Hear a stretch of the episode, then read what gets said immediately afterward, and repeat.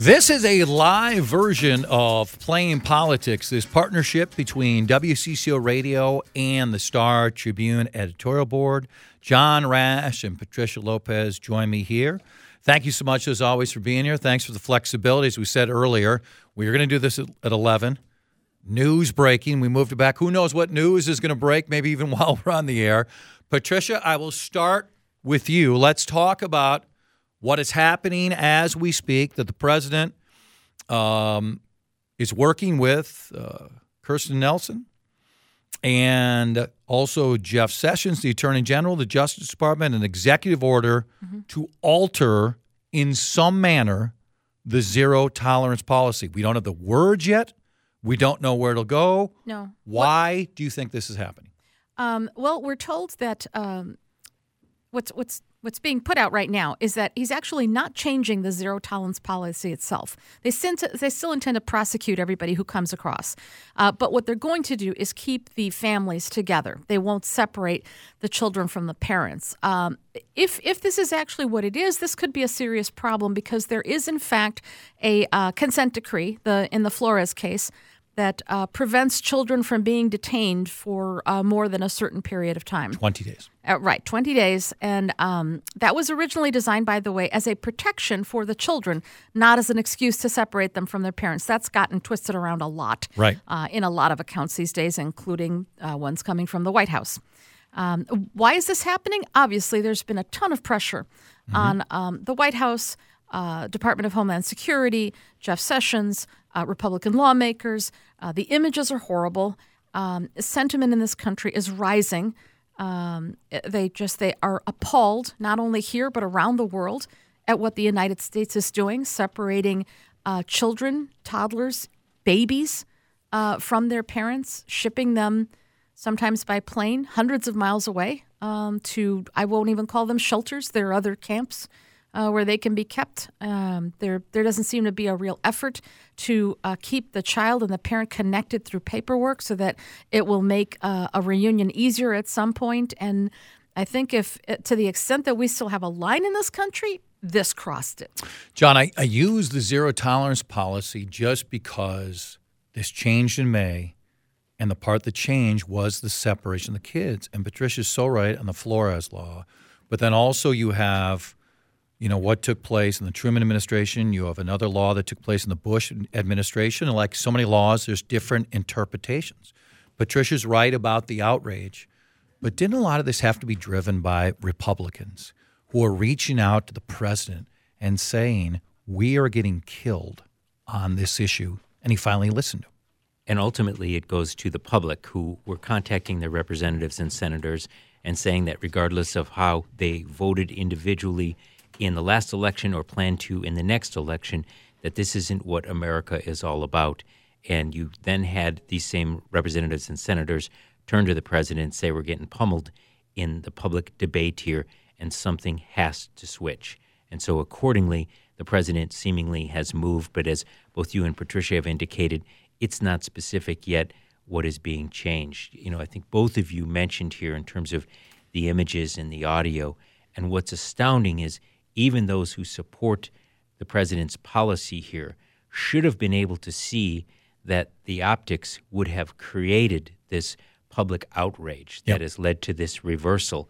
And the fact that they didn't either take account of that or weren't concerned about that suggests a White House in disarray and without the communication professionals that most White Houses have. What I think will be compelling in this extraordinary era is the degree that this might impact Congress's reaction to the Dreamers um, right. in terms of, you know, these optics will be repeated by people who can speak directly to cameras if they start taking young people who have grown up here, contributed to their communities, and are the type of Americans that you know, clearly the vast majority of the country wants to keep in this country. If they're sending them to failed states like Venezuela and elsewhere, I think there's going to be a commensurate outcry. And so hopefully that'll clarify the minds of people in Capitol Hill. So, Patricia, you think about what's been going on and trying together get together a large, comprehensive immigration bill, right? Mm-hmm. This has been going on, excuse me, for decades. Yes. Clinton, mm-hmm. Bush, mm-hmm. Obama. now Trump. We are in an election year. There are such different views within each party and the White House. What is the likelihood that the White House can either lead or just ride along and a bill can gather what is necessary in the Senate? They're, they can get the votes in the House, but get the 60 votes necessary in the Senate. It's going to require compromise with the Democrats. That's they don't have 60 votes Yep. uh, on their own. If they did, they would have passed this already. Um, so you know, Trump made a big show during his live meeting uh, earlier today with Republican lawmakers, um, saying we need Democratic votes. Well, then you've got to offer them something, right? There has to be some compromise, some give and take. It's what's been missing this whole time. It's why we still don't have one. I think um, you know all of this business with the zero tolerance and taking children from their parents at the border was a last ditch gambit to try to uh, drive them to the table in, in this usual sort of ham handed negotiating that we've seen. Um, I thought this was sort of a strong arm play to say, you know, you want this to end, then you better, uh, you know, create the tension um, that is going to drive them uh, to the table. And it completely backfired because, as with so many other things we've seen this White House do, there's a lack of planning, there's a lack of foresight, there's a lack of attention to the law and just a general lack of humanity and empathy. Um, because otherwise, as John said, they should have been able to foresee what was going to happen when you had camps of. Um, you know, toddlers and young children crying, screaming, audio tapes. Um, there was a videotape that surfaced in New York of young girls being led through the streets of New York at one o'clock in the morning, covered with sheets, ushered into cabs so they could be taken to a shelter somewhere else uh, without their parents. I mean, you know, there's no, there's nobody who can watch that and not relate it to their own children. You know that they that they prize so much and think, what if that were my daughter? What if that were my son? What if that were me? Uh, it's they made the mistake of thinking that they could use these kids as bargaining chips, and it's completely backfired. And now they're looking for a way to get out of it. So Does this make make it easier or harder to get to an immigration solution overall? I don't know. So, John, let me ask you this: Are the Democrats willing to be flexible? Because, right, they have some leverage here. There's no denying that.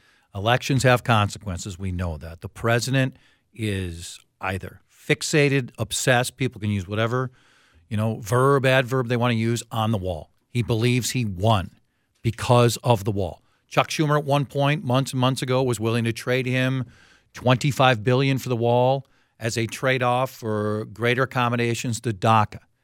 Is is that a path? Is that out there? Do you think? The fact that it has been discussed suggests that it'll probably come up again, and Democrats are going to be reticent to completely commit to building the wall. They may, as Senator Schumer had suggested, and as you just referenced, say that they'll allocate a certain amount of money towards border security, which can be very widely interpreted and very and used in, in different dynamics. And so I think that that'll probably be part of the discussion. I think that Democrats will likely be willing to deal, although they may stop short of saying we will fully fund the wall itself. And so, you know, I think that this is going to get back into negotiations, but both sides, having watched this unseemly episode in American history, will most likely say that we don't want to replicate, you know, what happened in any way, shape, or form, and we have to come to some kind of consensus to solve this because it is a political, but most important, an, an American crisis. L- l- let's not forget there is a very important element here that is actually much more important than the wall. Democrats already gave in on the wall. They gave in on the wall months ago, you know, to the point where they were saying, you know, when are you going to take yes for an answer? They gave him almost everything he wants. What they've drawn the Well, they line gave him the one-time payment, right? right, yeah. But I mean, to fully build what he wants, it's well over twenty billion It's dollars. the, it's the legal, not illegal, but the legal immigration rates and the dramatic reduction in those that has proven the real sticking point. Yep. And and a lot of people are forgetting about this because that is the end goal for them. It is not about illegal immigration. It is about reducing legal immigration to this country at all levels from all countries, well, some countries in particular and um, and that is that that is the big debate at this point. Um, you know, you could give token money for the wall. The president could take it, declare victory, and you know, as presidents do, come back for more each time. That I don't think that's the real sticking point. The real sticking point are these reductions in legal immigration, in visas, in um, you know professionals that uh, trained skilled people that are allowed to come over here that are used by so many of our uh, companies. That is a that is a much deeper issue, and I and I don't see a lot of discussion around that, and I don't know what kind of movement there's been. But that is a really important um, point that needs to be settled before you can move ahead with this comprehensive immigration reform. Patricia Lopez and John Rash with us, uh, playing politics. This partnership between CCO Radio and Star Tribune. Okay, John, uh, the president will be in Duluth tonight. People ask, why is he here? I think it's simple as this. You look at the nonpartisan Cook report. And right now, the state that they list with the most top up uh, toss ups for on the congressional side, California was seven. Number two, Minnesota with four. And you look at the Yeah, eighth population difference; it's extraordinary. And Yeah. four of our eight congressional seats are indeed in play, and particularly up in the eighth district, which is most of our listeners know has historically been Democratic. Went very briefly Republican uh, a few years back, but uh, it is now back in play, and the GOP clearly thinks that Pete Stauber, who will be the Republican nominee in the eighth, can win and can flip this state. And from a broader political perspective, when the Republicans face a very challenging election, and it should be noted that every president in their midterm election, It's tough. It's very, mm-hmm. very tough, Yep. and the average loss of seats is well into the double digits. So President Trump certainly is no exception there.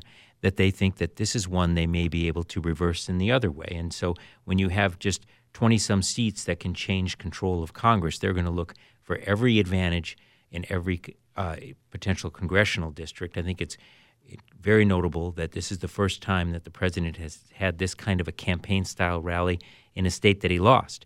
So Not by much, though. not at all. And he won on the range. Right. And he that- won this district by right. 16 points. Absolutely, as well as northwestern Minnesota, the Yeah. seventh district, and so you know he of course is looking at these midterm elections, but he's also looking at his own 2020 run and Yeah. hoping that this is a state could that flip he can this. get the percentage and a half points that he didn't get last time, and perhaps turn Minnesota red for the first time since 1972.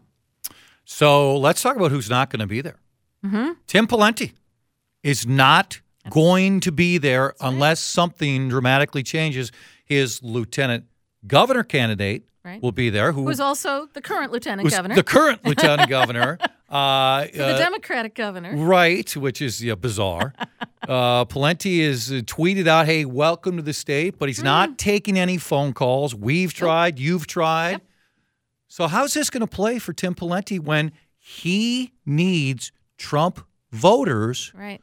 To vote for him to win the primary? Now he might be trying to play general election here, Mm-hmm. but to defeat Jeff Johnson, if if Trump voters look at this and say, "Hey, you're not on my team," he could lose. It's possible, but you know, I think, and I don't claim to know um, what uh, the former governor is thinking, but um, having been through two uh, two terms with him, I think he's probably thinking that once he gets through the primary, and he's assuming that he will indeed get Yeah. through the primary. He's got you know near total name recognition. He's got a huge bankroll. Um, Jeff Johnson, I think, is doing his best, but is undoubtedly the a bit of the underdog in this race so far. That's If certainly how Tim through- Pawlenty's treating. that's right. Yeah, that that would be kind of a, a you know a strategic uh, move for him. And uh, once he gets through there, then it's not then, then, then the choice is no longer for Trump voters between Tim Pawlenty and another Republican. It's between Tim Pawlenty and the Democrats. Yeah. And he probably feels he's still going to look, you know, pretty good by comparison. So the the move now is to be close, but you know, maybe a little bit of distance, Yeah. so that if this whole thing blows up, he can say, "Well, I wasn't there. There are no pictures of me. There's no video of me with my arm around the president." Um, It's interesting, John, because I completely get what Patricia's saying. He's going to be tied to President Trump if he's the nominee, Yeah. no matter what.